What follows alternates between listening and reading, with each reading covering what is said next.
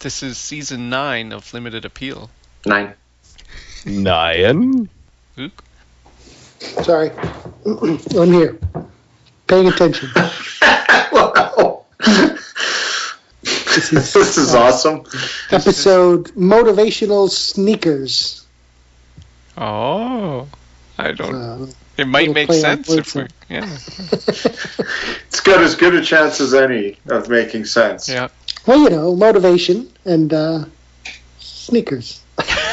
yeah, we heard both We words figured- earlier figured I, I both put of I them. put the two words together in a I'm, yeah with an They- all in between. yes Yes. you got it Who could be the the DJ?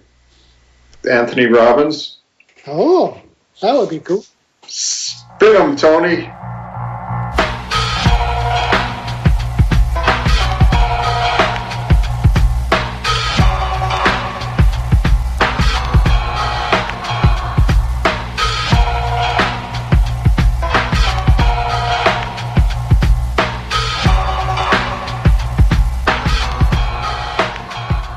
Welcome to Urban Legend, believe it or not.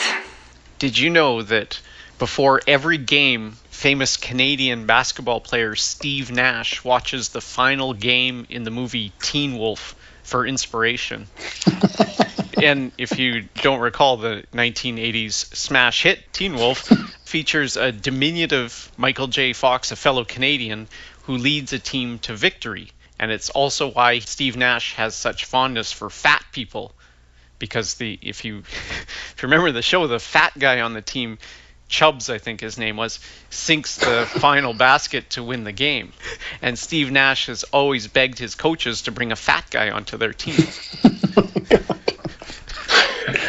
named Chubbs yeah, that's a good Yeah. that's a Do good you name. think that How was the his hell real did name? Steve- I think so. Is- If so, I guess his parents kind of set out the roadmap for his life by naming him that. kind of a fucked up thing. Well, he might have been a fat baby. No, I, I don't know. So uh, yeah, I don't know that I ever even saw this movie. So what was the what was the wolf part? He was a werewolf or something? Yeah. And was he a werewolf while he was playing Well, basketball? well, see, that's the thing. When he was a werewolf, he was a really good basketball player. He could dunk and everything. He was Yeah. by far the best player, but the other players got jealous. So then he decided in the final game he would not be the wolf, and the whole team would, you know, step up, and they actually won thanks to the fat kid. I Well, don't- thanks I to don't know the if it's entire thanks to team. the fat grid if there's one basket Yeah. Hey, if you get the game-winning basket, who cares about the rest of the game? is that how it works Yeah. yeah, I guess if uh, once you get that one, you didn't need all the other ones.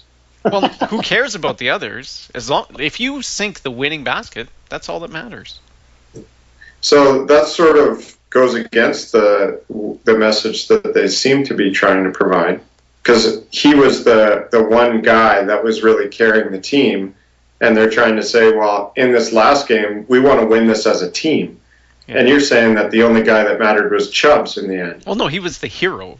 I mean, it's great the whole team won, so everyone feels good. But like they they lifted well, a whole bunch of them lifted the fat guy on, their, on their shoulders and carried him out. So good for him.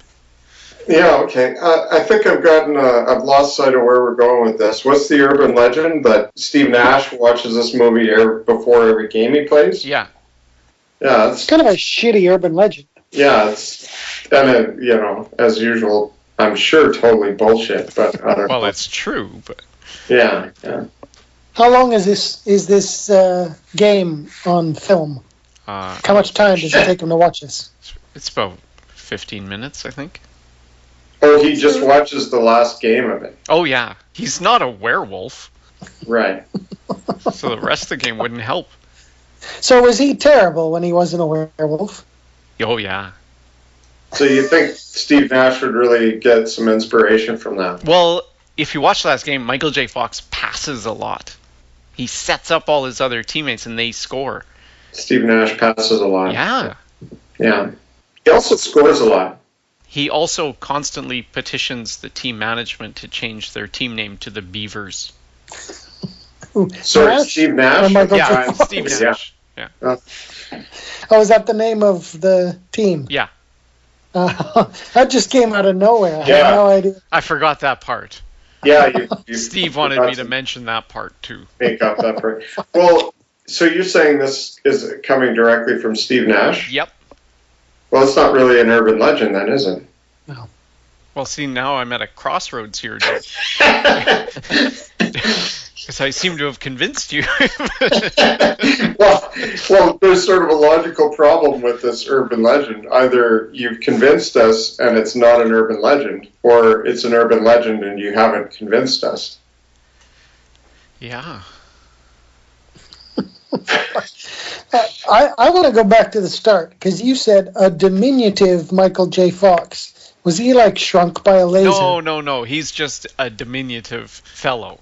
Oh, so it wasn't a diminutive version of himself. No, I just wanted people to know that Michael J. Fox isn't very tall. Yeah, see, I don't think you should use that phrasing then. He watches a diminutive basketball player played by Michael J. Fox. Yes, I exactly. mean, guaranteed he's reading this off some, you know, off IMDb or something. So, That's how Steve Nash sent me the email. oh, I see. I see. so, how tall, what's the difference, do you think, between Michael J. Fox and Steve Nash in terms of height? Yeah, Steve Nash is probably pretty tall, but he just looks short. Cause, Yeah, Because yeah. he plays- plays basketball. That's my problem too. Yeah. You hang around a lot of seven foot tall guys. Yeah, Yeah, I look short, yeah, but I'm quite tall. exactly. He's 1.91 meters. Six foot three. Wow, he's tall. Michael J. Fox is five foot four. Oh, I was way off. Yeah, so Steve Nash is like a foot taller than him. Yeah. I don't think you could call Steve Nash diminutive, Well, no, but in comparison to the players, you know. So he's your point is is that he sees the similarity in his context. yeah,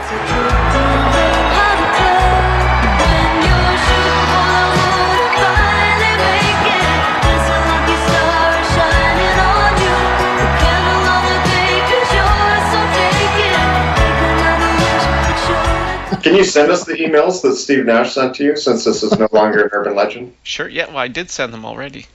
Really? You didn't get it? No. Must be your new computer. Yeah. Yeah. Well, since I sent them, I don't have them anymore because I sent them. Because that's the way email works. I mailed them to you. electronically. No, So what, you printed them off and sent them to me? no, in the to field, I just put your address. Your street address? Yeah. That's a great idea. Canada Post should do that. see, so you email Canada Post and say, "Can No, you please print no. this shit out?" You just put in an address in the to field, and it'll get sent to Canada Post to print out whatever it is and send it. Well, that's what. That's exactly what I just fucking said. Then, then yes. and you're like, no, no, not that. Don't be an ass. That's totally different. Let me explain to you. That'll keep them afloat for another week. Wait, how do they make any money out of this? How do they make any money, anyways? Postage. Trying to figure that out. Okay. How do you pay postage when you just put a fucking address in the email field? That's the because you get a little checkbox to agree to pay your fifty cents. Oh, so you got to send like a credit card or something along with this? They all yeah, Oh, wow. or PayPal, or you just get an account and then they'll send you a bill in the mail. In the mail, of course. and why, why am I not emailing the person? in case you need a written copy. Ah, Like if you're sending something to your grandmother, she might want a hard copy of it. right.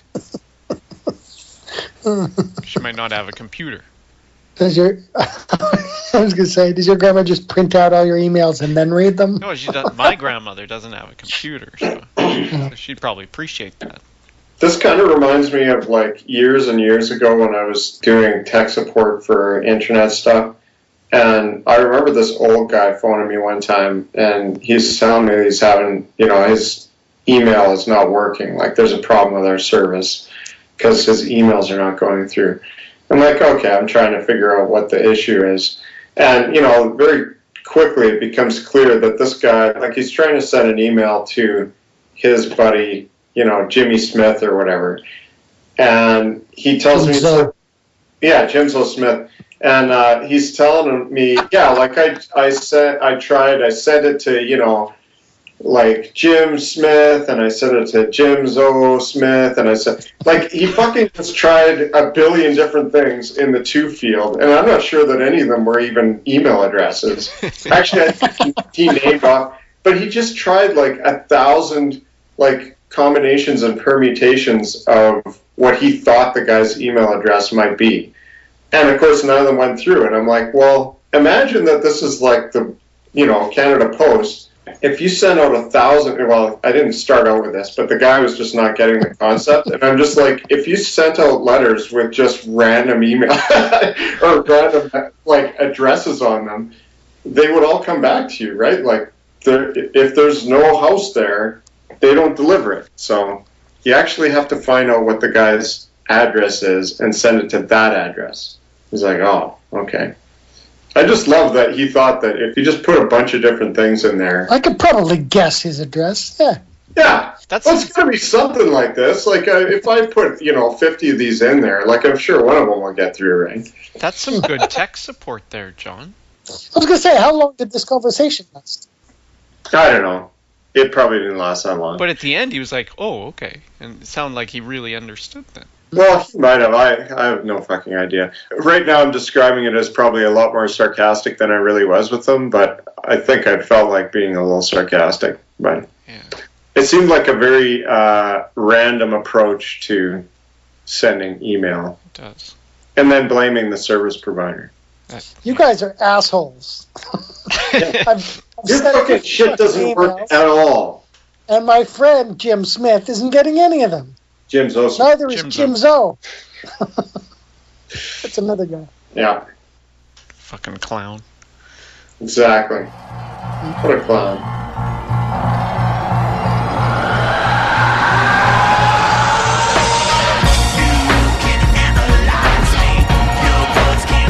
That's the end of the show. Right, so uh, that's it. Thanks for listening. You made it. To hear more episodes, go to our website at limitedappeal.net. And you can subscribe to our podcast on the iTunes Music Store. Just search for Limited Appeal. And if you want to send us a message, email us at maskedman at limitedappeal.net. In case you were expecting something, this is what you get. By the way, fuck you guys. I'm out of here. Did you did you get a chance to read his message? Wonder what he was trying to say to No, you. I didn't. No, I didn't get a chance to read his message. No. Did you have access to that shit? Were you like NSA spying on uh, people? Uh, no. I mean, He can't we- admit it. Yeah. No, I mean, in you know, in theory, I suppose we could have looked at people's mailboxes. We definitely could have. I never did. I mean, partly because it would be wrong, but partly because I actually had shit to do, and it's not like I just sat around and read other people's email. But you know, technically, you could, I suppose. He did. Yeah.